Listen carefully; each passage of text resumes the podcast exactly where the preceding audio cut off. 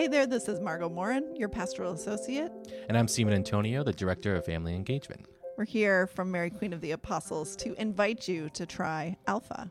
Alpha is a series of conversations around the core concepts of Christian faith and the big questions in life. And it's perfect for you, no matter where you are on your faith journey, even if you haven't started on a faith journey. Mm-hmm. Uh, we feed you, we give you um, great people to meet and a chance to ask your questions about faith and life with people who will not judge you or even necessarily answer your questions. And you can find out when our next series starts on our website at mqoa.org/alpha.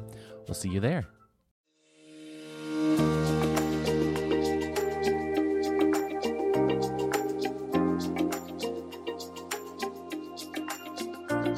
We are now in the middle of a series of discourses on the bread of life that Jesus gave that appear in the Gospel of John.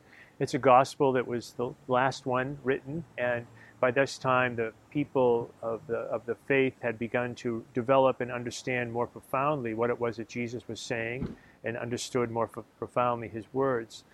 And at the same time, we also see the drama of the reality of Jesus before his uh, death and resurrection.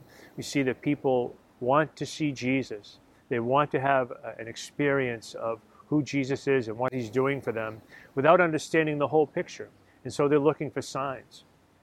One of my favorite theologians of all time is St. Anselm, who said, I believe that I might understand. And today's gospel reminds us that that's exactly what uh, we need, the, the, the stance we need to have also. That Jesus invites us to see some of the signs that he's working on in our lives also but that the major sign for all of us as Catholics is the Eucharist. And that's the, that's the center of our lives. That's the, the, that's the, the, the, the, reality that says that we, about which we say it is both the pinnacle, it's the, when we're the most Catholic, is when we're gathered around the table of the altar, and it's also the source of all that we do, the basis of all that we do. And so it both it allows us to express our Catholicism as well as we can as a community when we gather to pray the Mass. And then it also energizes us and sends us out into the community to bring the grace of God wherever we go. That's what it means for all of us to be the bread of life also in Jesus Christ. We who are his disciples are called to receive the bread of life, to receive Jesus inside of us, but we're also called to bring Jesus uh, and uh, bring Jesus' truth in his life into the world, his grace into the world.